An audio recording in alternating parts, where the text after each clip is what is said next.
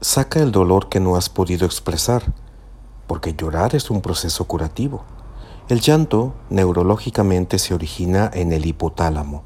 Ahí los circuitos neuronales se distienden desde el núcleo lacrimal, van a los centros del llanto y se elevan hasta el córtex.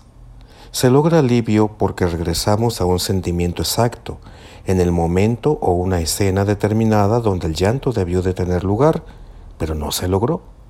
Las lágrimas deben sacar todo aquello que no fue expresado, la injusticia y la tragedia que viviste.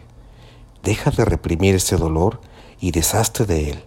Llorar te ayudará a liberar el estrés guardado.